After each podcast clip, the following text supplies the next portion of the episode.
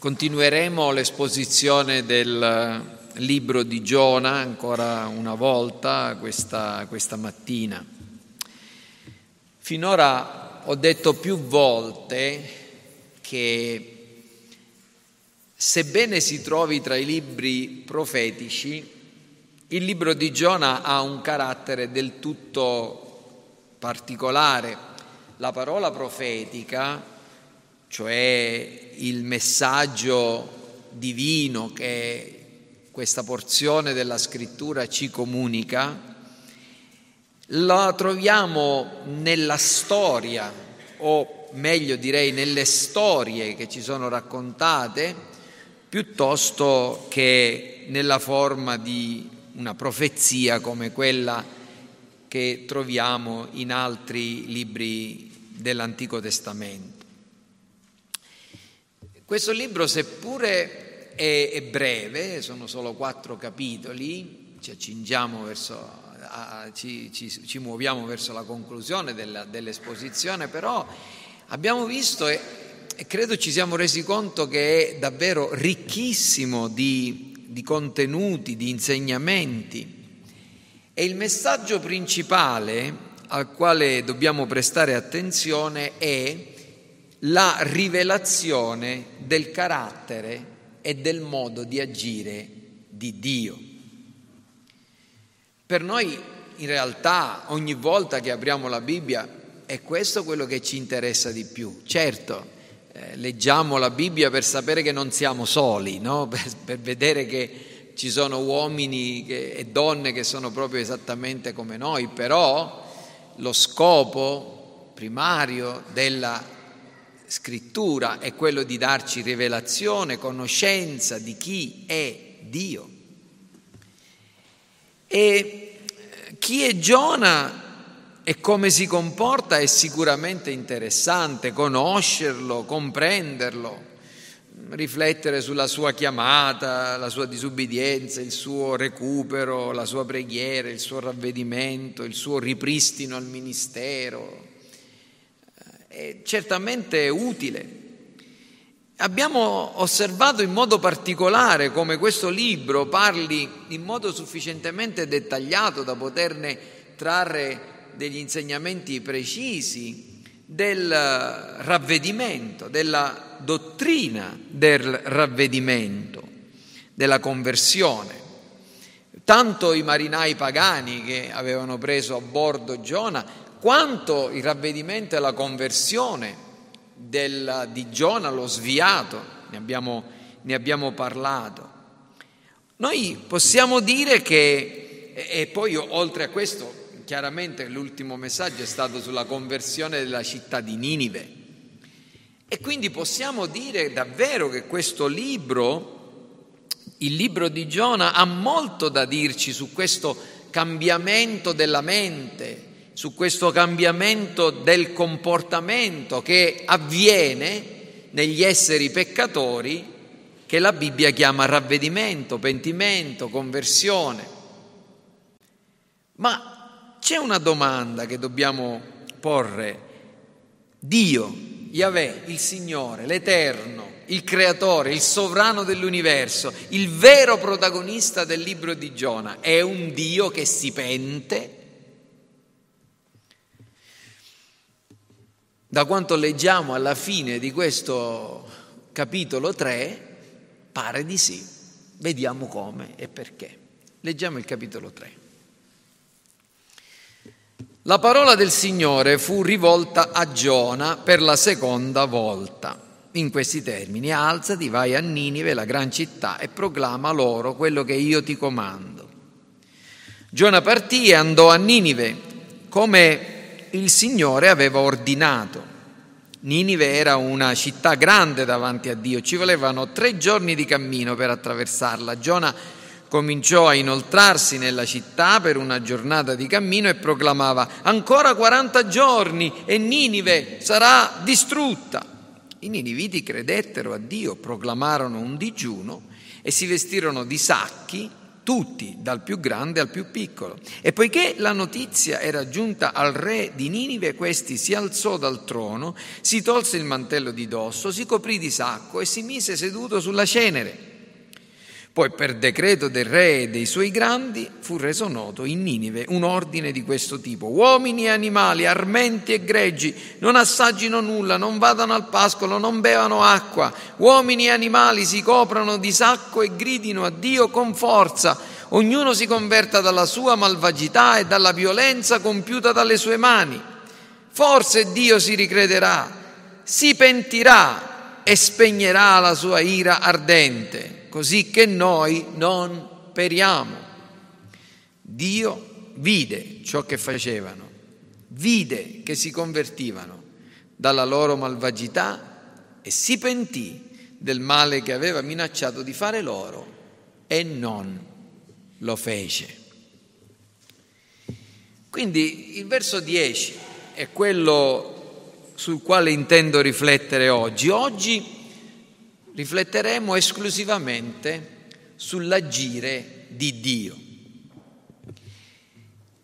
E ci sono tre verbi essenzialmente in questo, in questo capitolo. Dio vide, Dio si pentì, Dio non fece ciò che aveva minacciato di fare. La, il primo verbo, la prima eh, descrizione dell'agire di Dio, è, è detto che Dio ve, vide per due volte, Dio vide quello che facevano, Dio vide che si convertivano. Che cosa significa? Dio vide. Eh, il vedere ci comunica l'idea dell'acquisizione di una conoscenza. Eh, quando noi comprendiamo qualcosa, anche qualcosa che potrebbe essere astratto, cioè che non è concreto, che noi in realtà non vediamo con i nostri occhi, eh, quando si forma un'immagine, una comprensione di quella cosa, dice, ah sì sì, riesco a vederlo, riesco a vederlo. Eh, vi ricordate la storia di Giobbe, che dopo tante parole, a un certo punto tace, comincia a parlare Dio. E dice che Dio parlò a Giobbe dal seno della tempesta e gli disse tante cose. Non è, Giobbe non ebbe alcuna visione di Dio, Giobbe non apparve a Dio. Ma alla fine della storia del libro di Giobbe, Giobbe dice, io avevo sentito parlare di te, ma ora l'occhio mio ti ha visto. Com'è che Giobbe ha visto l'Iddio invisibile? Cosa voleva dire? Voleva dire adesso io ti conosco, adesso ti ho conosciuto, adesso ho compreso chi sei tu. Uh, questa, questa cosa è appunto, suona di una rivelazione quando si tratta degli uomini che vedono no? di una conoscenza più precisa, più eh, attenta, migliore. Infatti un altro esempio che possiamo prendere dalla scrittura, dalla Bibbia, è, è, è, la storia della regina di Saba che va a trovare Salomone e gli dice sì, io avevo sentito parlare di te, ora però ho visto, ho visto la tua sapienza, ho visto l'ordine della tua casa, ho visto adesso comprendo veramente la tua gloria e realizzo che l'idea che mi ero, fatto di te, mi ero fatta di te non era neanche la metà della tua grandezza. Quindi vedere significa acquisire una conoscenza, sperimentare, comprendere. Ora noi colleghiamo questa funzione agli occhi, a ciò che è fisico, ciò che è materiale, ma Dio è è spirito, infinito, lui non ha occhi. No? Cosa può significare che Dio vide ciò che facevano i niniviti? Dovremmo immaginare che in qualche modo Dio a un certo punto si volga e fissi il suo sguardo in una determinata direzione. Dobbiamo intendere che Egli possa aumentare o perfino diminuire il livello di conoscenza che ha di qualcuno o di qualcosa in un preciso istante, oppure che per guardare qualcosa in modo particolare, come facciamo noi, egli debba distogliere la sua attenzione da qualcosa e eh, rivolgersi a un altro. Se io guardo da questo lato non posso vedere quello che succede di là, se guardo di qua mi sfuggono i fratelli di là o in fondo o vicino, ma Dio è così? Ovviamente, ovviamente no, niente del genere. Dice la scrittura che Dio percorre con lo sguardo tutta la terra per vedere verso chi può spiegare tutta la sua bontà. La conoscenza di Dio delle cose è perfetta. Contemporaneamente e costantemente egli vede tutto, egli vede tutto. Eh, anche nel libro di Giobbe, per tornare al libro di Giobbe, a un certo punto Dio eh, fa comprendere come sì, parla come gli uomini, ma lui non è un uomo.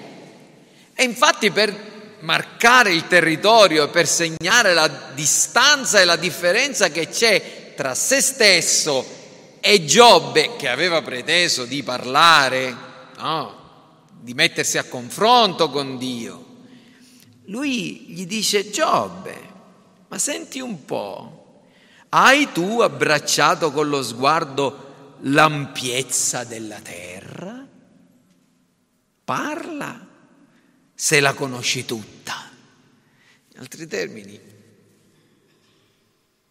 zitto, tra me e te c'è una grande differenza. Dio è Dio, gli uomini sono uomini. Quindi che cosa significa che Dio vide, che i niniviti si eh, convertivano, si ravvedevano?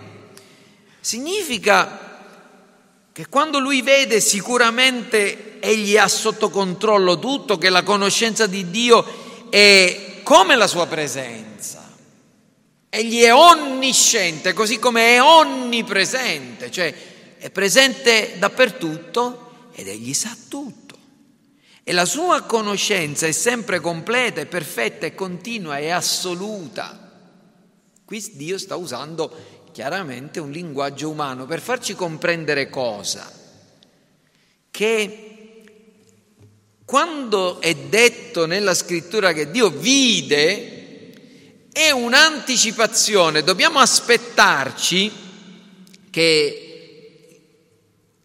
compre- che, che ci vuole far comprendere che Egli sta prestando particolare interesse e che sta per fare qualcosa sta per intervenire.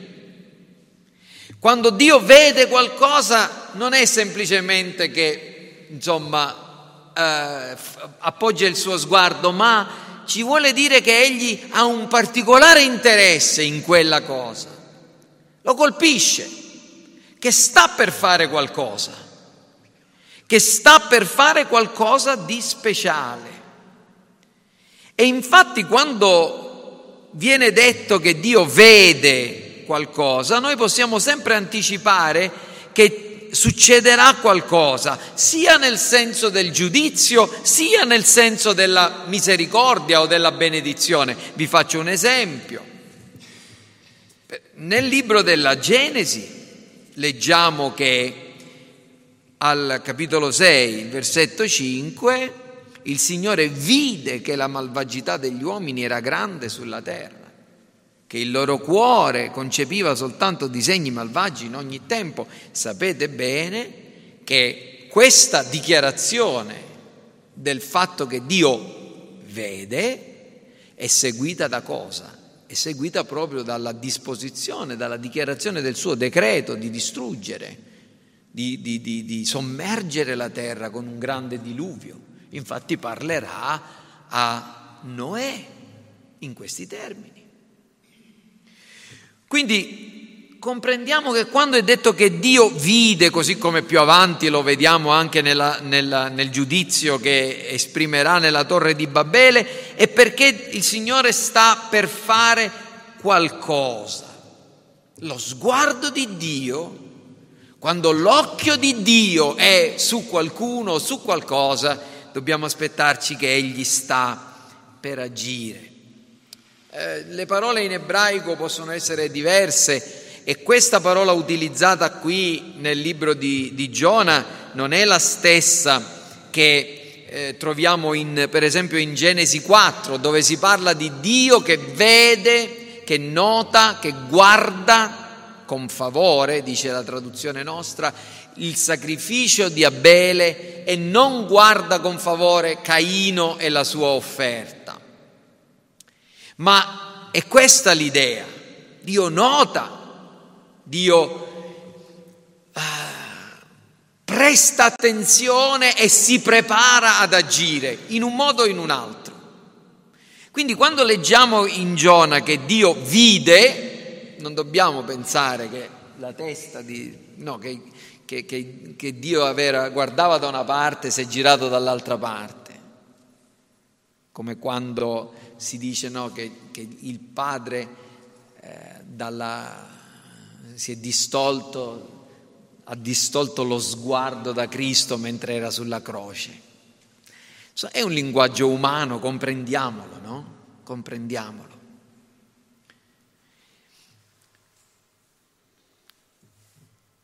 A rischio di apparire teologicamente poco preciso, dirò che ci sono cose che accadono sulla terra e in particolare in certi uomini e in certe donne che attirano l'attenzione di Dio.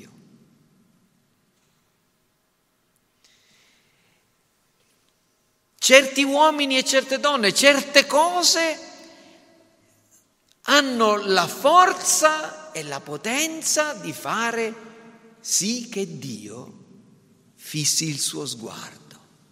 È un miracolo, è una cosa straordinaria. Non, non pensate voi che Dio conosce e vede esattamente tutto quello che sta succedendo a Caltanissetta in questo momento? quello che le persone che stanno facendo in quella casa là, in quell'altra, lì a Santa Barbara, nel centro, o di là a San Luca, lui vede tutto. Ma non potremmo dire, senza tema di sbagliare, che egli guarda in un modo speciale in questo luogo, in questo momento. Ci pensate? L'Iddio che sa tutto e che vede tutto, in questo momento è qui. Si compiace dei cuori che umilmente lo adorano, che cantano le sue lodi.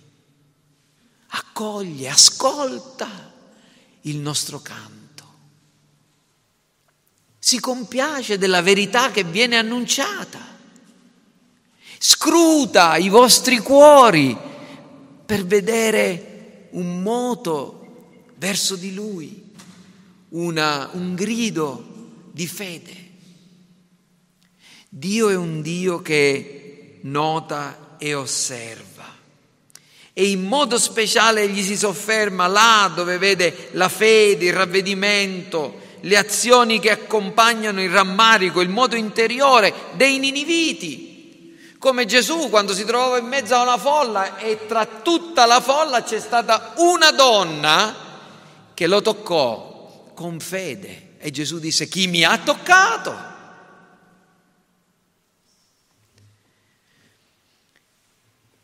Questa è una cosa importante, perché altrimenti molte volte certi passi della scrittura non li comprendiamo, no?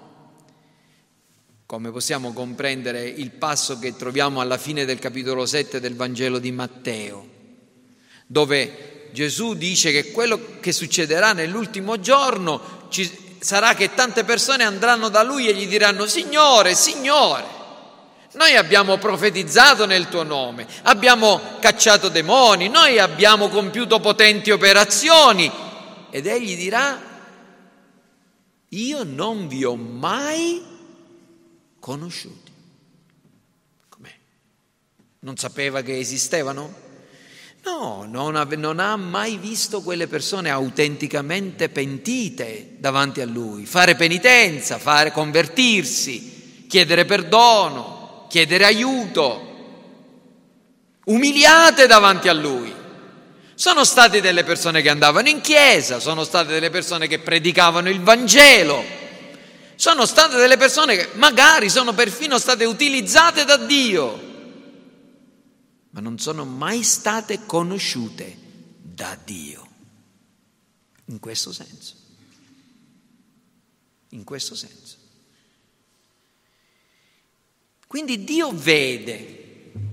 Mi domando quante persone Dio sta vedendo adesso in questo luogo.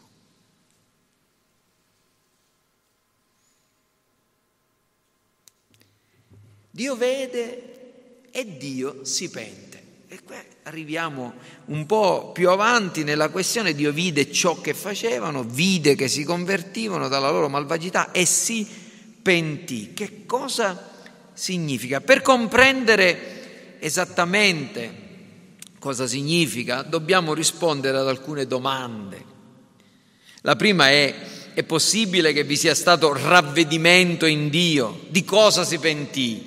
Perché? si pentì, perché lo fece. Ora, comprendete questo che sia in Dio sia nell'uomo vi è questa realtà, questa possibilità che viene definita così, pentimento. Ci sono alcuni che quando si trovano davanti a passi del genere cominciano a sfoderare tutta la loro arte retorica e a fare tripli salti mortali esegetici per risolvere tutti i problemi che un tale linguaggio può creare. E cominciano a dire sì, la Bibbia dice che Dio si pente, ma in realtà non si pente. E, e, e fanno dei discorsi che sono davvero incomprensibili. Ora, pentirsi, mutare il proprio pensiero e abbandonare una certa condotta è comprensibile ed è doveroso nel caso degli uomini. Perché? Perché a volte noi facciamo un proponimento, ci rendiamo conto che quella cosa non ci riusciremo a farla, cambiamo idea e ne facciamo un'altra. Oppure, come ieri pensavamo di dover andare, dovevamo andare a Milazzo e a un certo punto ci siamo resi conto, volevamo prendere una certa direzione, ci siamo informati, ci siamo resi conto che quella direzione era ostruita, abbiamo preso un'altra direzione, abbiamo cambiato idea per andare lì. Questo è comprensibile per gli uomini che si devono pentire anche quando peccano, quando sbagliano, quando fanno delle cose che sono contrarie alla giustizia, alla verità, alla santità di Dio. L'uomo si deve pentire in molti casi e per molte ragioni. Ma Dio si può davvero dire che vi sia mutamento di pensiero o di condotte in Dio? Eh, non è forse scritto che Dio non può fare due cose? non può mentire e non può pentirsi, o in realtà non deve pentirsi. Ci sono due passi. Uno si trova in numeri 23 19. Eh, prendetelo perché sicuramente vi può. È la storia di Balaam. Dio non è un uomo da poter mentire, né un figlio d'uomo da doversi pentire. E poi un altro passo in 1 Samuele 15, 29. 1 Samuele 15, 29. Colui che è la gloria di Israele non mentirà e non si pentirà. Egli infatti non è un uomo perché debba pentirsi. Come conciliare questi versi, questi testi? con molti altri che sembra che invece dicano il contrario.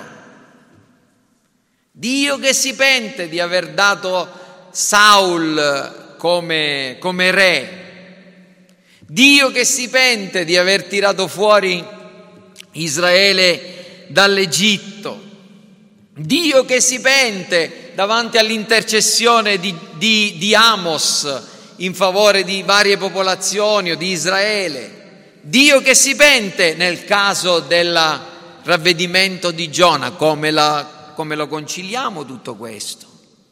Vedete, quando si, ci si trova davanti a queste cose, lo dico per voi che dice, ma la Bibbia si contraddice. Ecco, subito gli scettici dicono, vedete, la Bibbia è un libro che si contraddice, ci sono delle contraddizioni nella Bibbia.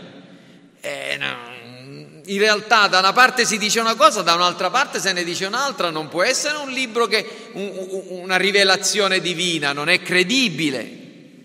Dall'altra parte ci sono alcuni che dicono eh, Vedete che la Bibbia dice, parla di un Dio in modo diverso dal, dal modo in cui ne parlano molti, che dicono che ha dei proponimenti eterni che non cambiano mai, che Dio ha fatto fin dal principio ha stabilito tutte le cose. Sono gli assertori di una posizione teologica che si chiama quella del teismo aperto. Non parlerò di questo perché ne ho parlato abbastanza diffusamente in un'altra predicazione eh, quando parlavo della, de, de, esponendo la Genesi, è una predicazione credo predicata il 14 febbraio del 2021, quindi un paio di anni fa. Se volete potete trovarla su YouTube, su Sermon Audio, lo dico anche per quanti vogliono farlo, non, non, ma, ma, il punto è proprio questo, alcuni dicono no, questo Dio non è l'Iddio che ha fatto i decreti e che i suoi decreti sono immutabili, è un Dio che cambia, è un Dio che muta, non è un Dio immutabile, è un Dio che davanti a, a, all'azione degli uomini deve cambiare i suoi piani, deve, ha un piano A, però poi quando questo piano A non funziona usa un piano B, un po' come gli uomini. Ora, vedete, non è così, non può esserci contraddizione, non può esserci incoerenza in, nell'essere di Dio. Quando la scrittura si esprime in un certo senso, ricordiamoci che la scrittura utilizza un linguaggio umano. Lo fa per farci comprendere Dio per parlare agli uomini. Usa il linguaggio umano per, per trasmetterci qualcosa del suo essere, in modo che noi possiamo comprenderlo, almeno in parte, si descrive proprio come un essere umano, per farci capire qualcosa di sé, ci dice che lui ha un cuore, che ha delle mani, che ha delle viscere, che ha delle orecchie, che ha degli occhi, non è vero? Che ha delle ali sotto le quali ci possiamo rifugiare, che è madre, che è padre, ci fa comprendere qualcosa perché Dio ci trasmette la conoscenza di sé mediante delle analogie. Noi non potremmo comprendere chi è Dio se Egli non facesse riferimento a cose che a noi sono ben conosciute. Capite cosa voglio dire? Ma quando diciamo, quando leggiamo che Dio ha degli occhi, non possiamo pensare che Dio abbia realmente degli occhi come i nostri, o delle mani, o dei piedi, o delle viscere, o un cuore o dei sentimenti come, come noi abbiamo nello stesso senso e nello stesso modo, però queste cose ci danno un'idea di Dio. In un certo senso è vero, Dio è incomprensibile, nel senso che noi non possiamo capire Dio pienamente. Io posso capire pienamente due più due che fa quattro, ma non posso capire Dio nella sua vastità. Non posso comprendere appieno l'Onnipotente. Io posso comprendere pienamente solo qualcosa che è come me o più piccolo di me, ma non posso comprendere, non posso apprendere, non posso, non posso abbracciare, non posso padroneggiare l'infinità di Dio. Posso comprendere cosa significa che Dio esiste da sempre e per sempre. E Dio parla a noi per farci comprendere qualcosa di sé usando un linguaggio umano. E quando deve farci comprendere che a causa di certi eventi, di una certa reazione, lui non farà ciò che avrebbe dovuto fare e voluto fare in condizioni differenti, usa proprio questo verbo per descrivere le sue azioni, lo stesso verbo che useremmo noi, si pentì. Quindi, sebbene in termini diversi nel caso degli uomini, dobbiamo riconoscere che anche Dio si pente. Vi sono alcuni che affermano che Dio non può cambiare i suoi decreti, che tendono ad attenuare le implicazioni di questo linguaggio, ma così facendo non rendono onore alla verità. Voi sapete, noi siamo tra quelli, io sono tra quelli che affermano che i decreti di Dio non possono cambiare, che quando Dio ha stabilito una cosa, quella sarà. Così è, lo dice la scrittura chiaramente, ma allo stesso tempo dobbiamo comprendere che qui non, Dio non sta parlando dei suoi decreti, dei suoi propositi, di quello che si era determinato di fare. Qui Dio ci sta parlando della sua azione, del suo modo di agire, di ciò che i nostri occhi possono vedere. Quindi Dio non aveva evidentemente determinato che in quel momento avrebbe distrutto Ninive, ma per farci comprendere quello che è accaduto, ci viene detto che Dio si pentì e che Dio non la distrusse. Capite cosa voglio dire? L'uomo che si pente cambia modo d'agire. E così fa Dio. E dobbiamo fare attenzione perché nel, nel libro di Giona noi comprendiamo e, e viene detto in questo passo di cosa Dio si pentì. Dio non si pentì di aver mandato Giona, Dio non si pentì della predicazione di Giona, Dio si pentì di che cosa? Dio si pentì del male che aveva minacciato. In che senso il male? Dio può fare il male? Il male morale, il peccato, Dio non lo può fare. Dio non può peccare. Ma Dio può fare del male. Dio può infliggere la sofferenza.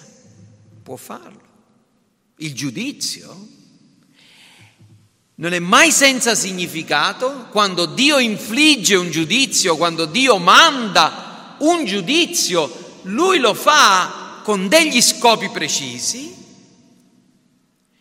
che sono sempre buoni, santi e giusti, ma lui infligge la sofferenza che qui viene chiamata male. Quando Giona andò in giro e disse 40 giorni e Ninive sarà distrutta, non sarebbe stata la distruzione di Ninive un male, nel senso non avrebbe provocato sofferenza, morte, pianto? Certo che sì, come quando mandò il diluvio, come quando mandò il fuoco dal cielo su Sodoma e Gomorra, come quando Dio manderà all'inferno coloro che non si sono ravveduti. Questo è quello di cui Dio si pentì, del male che aveva minacciato e il male che aveva minacciato, per intenderci, era assolutamente giusto che egli lo infliggesse. Perché? Perché Ninive era una città che meritava di essere spazzata via dal giudizio, perché era una città idolatra, perché era una città lussuriosa, perché era una città violenta, perché era una città malvagia, perché gli uomini erano ladri, perché gli uomini mentivano, perché gli uomini commettevano qualunque genere di peccato esattamente come gli uomini che sono in questo luogo e che sono in questa città. Gli uomini meritano di essere condannati e giudicati da Dio. Dio non fa alcun oltraggio, un giudice che manda all'ergastolo un uomo che ha commesso un grave crimine non è un giudice severo, è un giudice che applica la legge.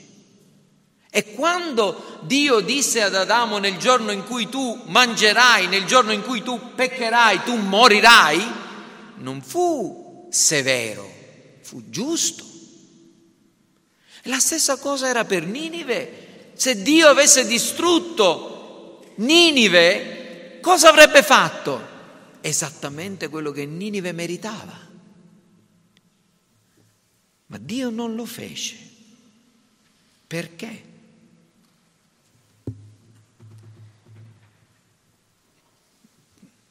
perché Ninive si pentì.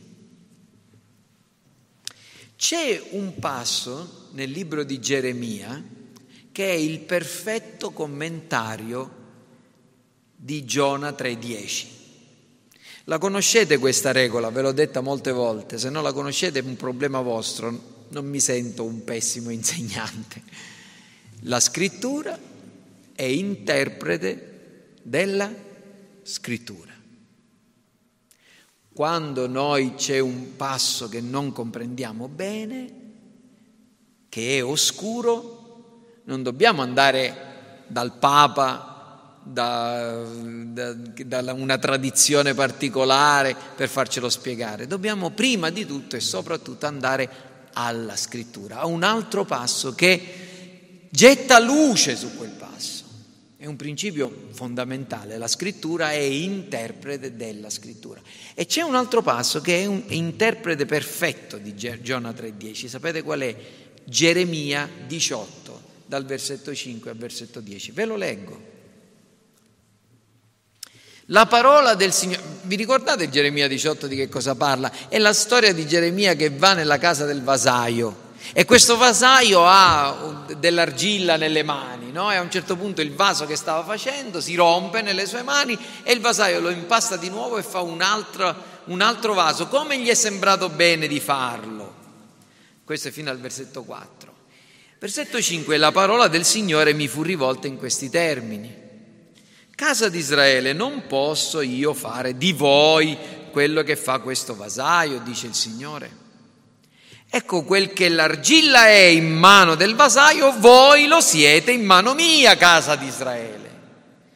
A un dato momento io parlo riguardo a una nazione, riguardo a un regno, di sradicare, di abbattere, di distruggere. Ma se quella nazione contro la quale ho parlato si converte dalla sua malvagità, io mi pento del male che avevo pensato di fare. Perciò quando dico che Dio si pente, non faccio nessun oltraggio, Dio lo dice di se stesso, io mi pento. In un altro momento io parlo riguardo a una nazione, a un regno, di costruire e di piantare, ma se quella nazione fa ciò che è male ai miei occhi, senza dare ascolto alla mia voce, io mi pento del bene di cui avevo parlato di colmarla.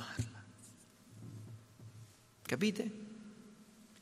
Dio dice che egli cambia modo di agire quando le condizioni che lo avevano fatto esprimere in un certo modo cambiano. Perché Dio si pente? Quando Dio si pente?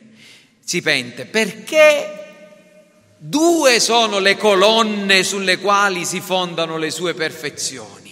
La sua santità, la santità della sua giustizia, per la quale Dio deve giudicare il male del peccato, e la santità della sua misericordia, per la quale Egli promette di risparmiare coloro che umiliandosi al suo cospetto si ravvedono dei loro peccati.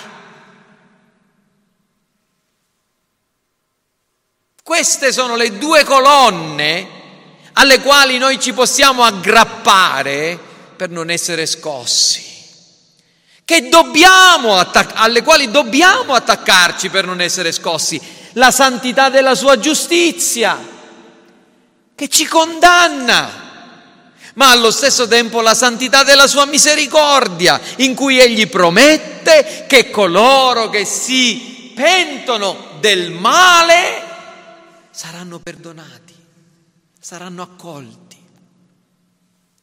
saranno salvati.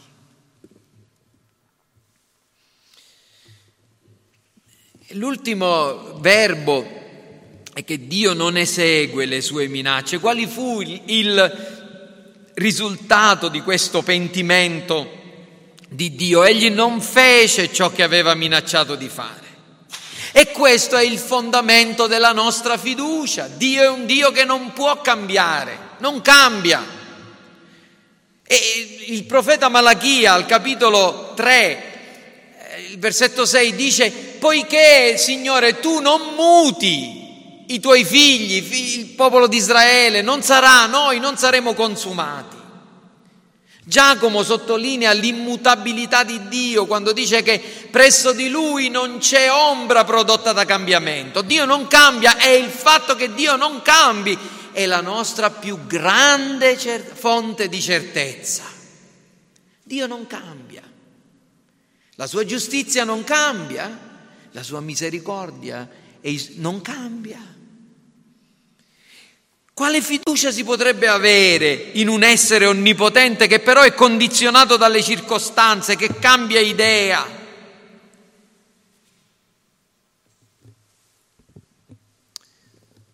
Non so se vi è mai capitato, io sto, sto per concludere.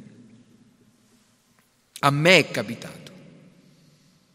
A me è capitato che ci sono stati dei momenti in cui c'è stata una grande illuminazione riguardo alla corruzione che c'è presente nel mio cuore. Ci sono stati dei momenti in cui io ho detto, ma davvero tu, Reno Ulfo, credente, cristiano, pastore, eccetera, eccetera, sei capace, sei stato capace di pensare questa cosa, di dire questa cosa, di fare questa cosa? Cosa vi succede quando siete meravigliati dalla corruzione che scoprite dentro di voi? Io non so cosa fate voi.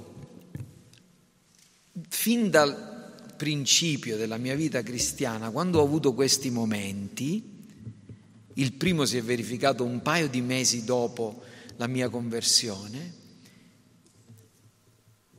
ho sempre pensato a questo, ho sempre sentito in un certo senso, non che senta le voci, eh, ma bene, hai visto quello che c'è dentro il tuo cuore. È una cosa brutta, vero? E sono costretto a dire sì, lo è, Signore. Io lo sapevo ben prima che lo scoprissi tu, che eri così eppure ti ho amato. Eppure ho mandato il mio figlio per te. Eppure egli ha versato il suo sangue per te. Lo hai scoperto? Hai fatto bene. Ti darò la forza perché tu possa combattere contro questo peccato, contro questo pensiero. Ma io sapevo già che era lì e nonostante tutto ti ho amato e continuerò ad amarti. Dio non cambia e per questo non lo fece. La storia ci dice che trascorsero almeno cento anni o forse perfino duecento quando, da quando Ninive fu risparmiata al tempo di Giona a quando Ninive fu effettivamente distrutta definitivamente. Quella generazione che ascoltò la predicazione di Giona, quella generazione che si ravvide alla predicazione di Giona, quella generazione e i loro figli e i figli dei loro figli e probabilmente anche i figli dei figli dei figli dei loro figli non furono distrutti, furono risparmiati perché? Perché Dio è lo stesso Dio che si era rivelato a Mosè quando fece passare davanti a lui tutta la sua gloria e come leggiamo al capitolo 34 dell'Esodo, Dio, il Signore, passò davanti a lui e gridò, il Signore, il Signore. Dio misericordioso e pietoso, lento all'ira, ricco in bontà e fedeltà, che conserva la sua bontà fino alla millesima generazione che perdona l'iniquità, la trasgressione e il peccato, ma non terrà il colpevole per innocente, che punisce l'iniquità dei padri sopra i figli e sopra i figli dei figli fino alla terza e alla quarta generazione. Questo è il nostro Dio, Dio giusto e misericordioso. Vedete, questo è il fondamento del governo morale dell'universo, la base della nostra fiducia. Ieri al funerale di Tony Kutsupé si sono sollevate, sono venute due persone, hanno parlato della sua bontà, della sua generosità, sicuramente era un uomo amato, cioè io, io mi aspettavo quando muore un giovane in questi piccoli paesi c'è sempre davvero grande movimento, mi aspettavo che, che ci sarebbe stata tanta gente, sinceramente non mi aspettavo tutta quella gente ma eh, il pastore Pollicino ha detto molto bene. Noi possiamo ricordarci di Tony di tante cose, le sue passioni, le, le, sue, le, cose buone che ha fatto, però quello che conta è, per, è la ragione per cui è stato salvato, è stata la fede che ha riposto nell'Evangelo. Il fondamento del governo morale dell'universo di Dio è la nostra fiducia. Noi possiamo pregare, noi possiamo umiliarci, noi possiamo fare voti, noi possiamo intercedere perché Dio vede, perché Dio ascolta, perché Dio risponde secondo le sue promesse. Fratelli, noi dobbiamo combattere contro la nostra tendenza al fatalismo, alla passività, a un certo tipo di rassegnazione che è solo uno, una scusa per non fare ciò che è in nostro potere e dovere di fare, come quelli che dicono eh, io la fede non ce l'ho, che devo fare, che posso fare? Devi cercare il Signore. Devi riconoscere e comprendere che il tuo peccato può essere perdonato, ma perché sia perdonato devi chiedergli perdono, devi umiliarti davanti a Lui, devi intercedere. A volte pensiamo sì, ma quella persona non sarà mai, non, as- non ascolterà mai il Vangelo, ma perché? Saulo da Tarso era una persona che voi pensate che si sarebbe potuto salvare. Dio lo raggiunse. Noi possiamo pregare per i nostri figli inconvertiti, atei, pagani. Noi possiamo pregare per i nostri, per, voi potete pregare per i vostri mariti, per le vostre mogli, per i vostri, per i vostri fratelli, sorelle, madri, padri non credenti. Potete farlo, dovete farlo, dobbiamo farlo perché Dio può cambiare le cose. Dio è un Dio che ascolta la preghiera.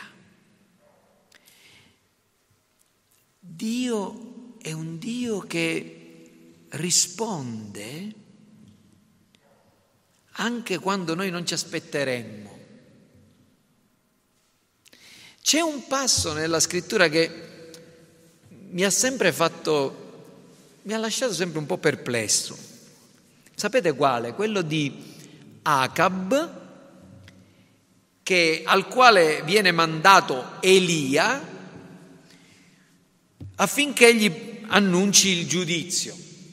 Dio manda Elia gli dice guarda Agab è finita per te, Dio manda il giudizio, ti distruggerà. Agab che cosa fa?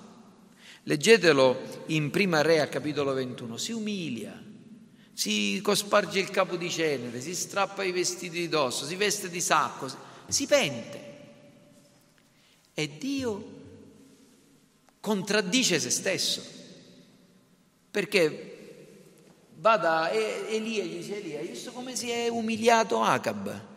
Torna da lui e digli che io differisco il, il, il giudizio. Ora, i fatti ci fanno comprendere che Agab in realtà non si pentì del tutto, che il suo ravvedimento fu momentaneo.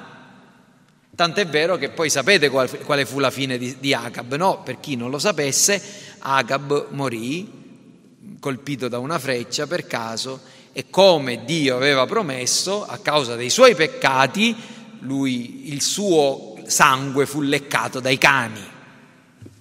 C'era un riempio. Eppure Dio ebbe riguardo a un cambiamento di attitudine di Acab. Sapete che lezione ne traggo io da questo? Che io la devo smettere di essere così peloso e non mi devo permettere di giudicare quello è convertito, quello è un credente, quello non lo è, quello, quello è sincero, quello non è sincero. Queste cose le può sapere solo Dio. E Dio ha riguardo al cambiamento di attitudine delle persone, anche quando questo è solo momentaneo. Perché? Perché se Dio non avesse avuto riguardo al cambiamento di attitudine di Acab, si sarebbe potuto dire, vedete, non c'è niente da fare. Noi non possiamo fare nulla, Dio l'ha stabilito.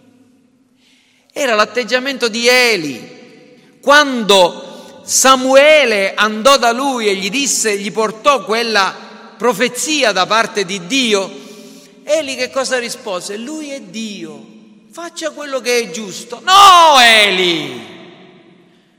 No, Eli, vai dai tuoi figli, supplicali affinché si ravvedano. Magari Dio cambia atteggiamento. Vedete, fratelli, ci sono delle dei sillogismi e delle, delle, conclusioni che spesse volte, se noi non facciamo attenzione a tutto quello che dice la scrittura, ci portano fuori strada. Non dobbiamo diventare, noi crediamo nella predestinazione, ma non dobbiamo diventare fatalisti. Noi crediamo che Dio farà tutto quello che ha determinato, ma non dobbiamo essere persone che smettono di pregare. Noi crediamo che Dio salva e che solo Lui può farlo, ma non dobbiamo smettere di sperare che Dio possa salvare anche il più corrotto, il più malvagio, il più lontano, il più incredulo tra di noi o delle persone che conosciamo.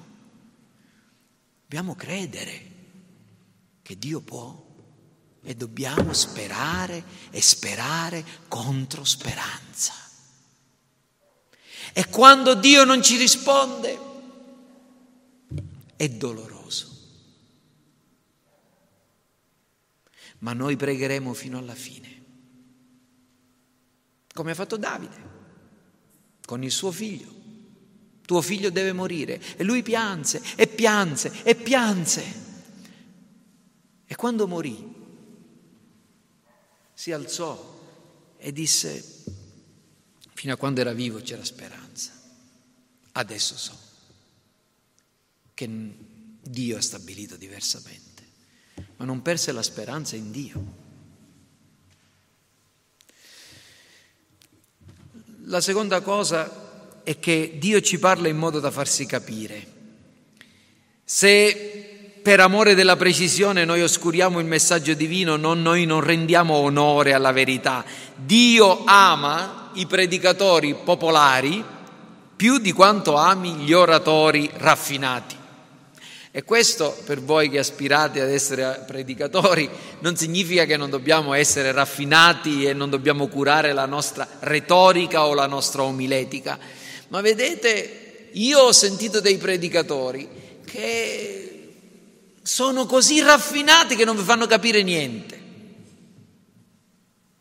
Meglio uno che non è tanto bravo con le parole, ma che quando parla si fa capire, no? Dio si fa capire. E quando ci dice che Dio si pentì del male, ci fa capire che cosa vuole dire. L'offerta del Vangelo e della benevolenza di Dio deve essere fatta a tutti e deve essere fatta in modo indiscriminato.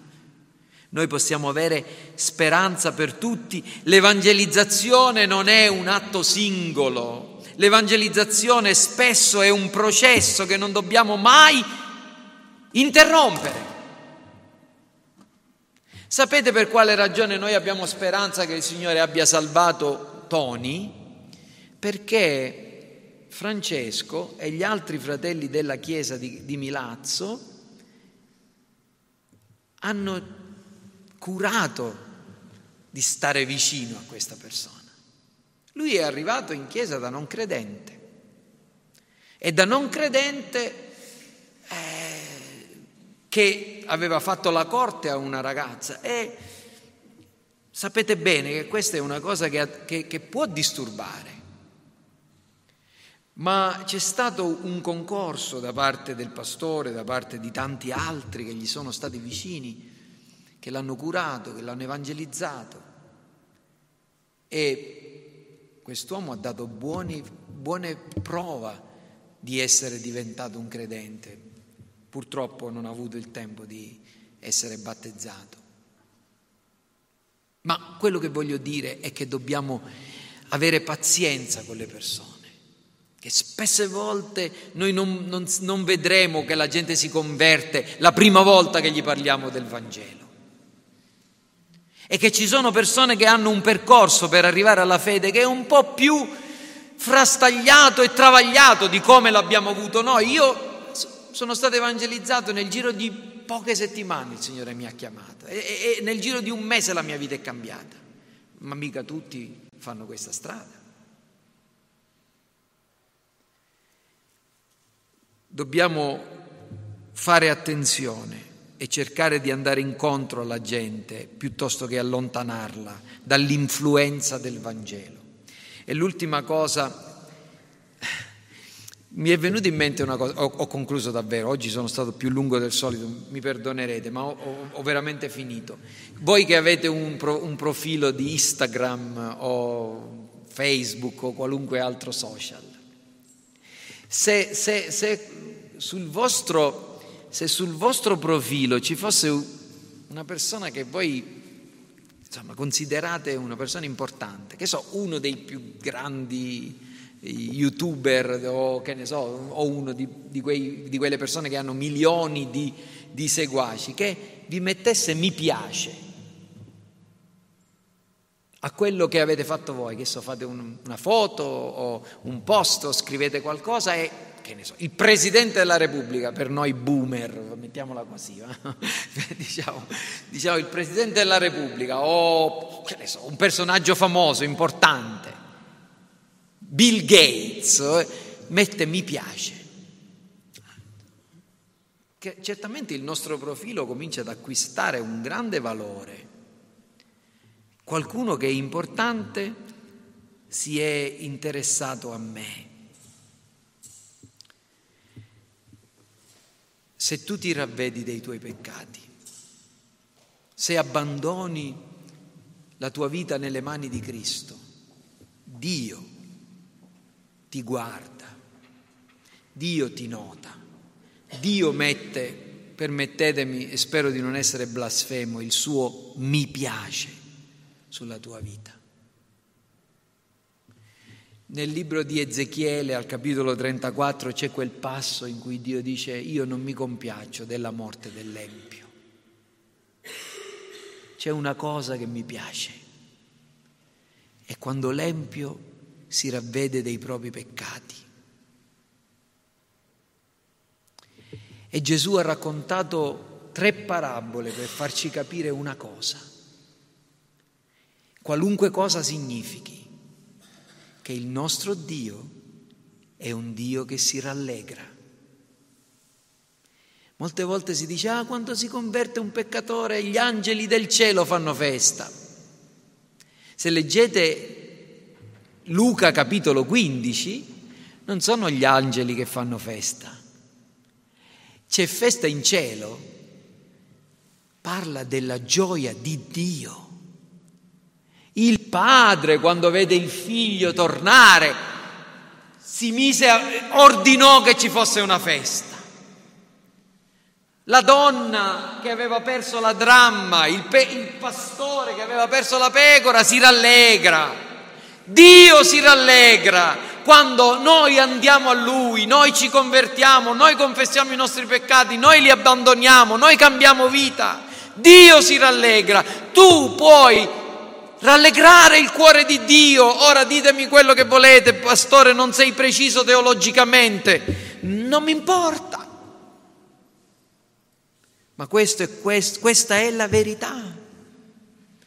Dio mette il suo mi piace su tutti coloro che realmente fanno ciò che Lui ordina di fare, cioè che credono in Cristo e che si ravvedano. Questa mattina possa essere vero per voi, per noi tutti. Amen. Preghiamo. Signore Padre nostro, noi ti supplichiamo che possiamo conoscerti di più, comprenderti meglio e agire, vivere, pregare secondo esattamente ciò che tu sei, il modo in cui tu ti riveli a noi. Ti prego per coloro che sono ancora in uno stato di distanza da te. Ti prego per coloro che sono vicini a noi, colleghi di lavoro, amici, vicini di casa, parenti, ai quali abbiamo smesso di parlare della fede e che pensiamo che non siano salvabili. Perdonaci, o oh Signore, perché stiamo commettendo lo stesso peccato di Giona che pensava che Ninive non solo non meritava di essere salvata, ma neanche era salvabile. E invece tu, Signore, sei un Dio che ascolta la preghiera e che osserva e che nota e che vede quando c'è qualcuno che si umilia dinanzi a te. Fa, oh Signore, che possiamo vedere le stesse cose e compi la tua opera di grazia per amore di Cristo, noi preghiamo. Amen.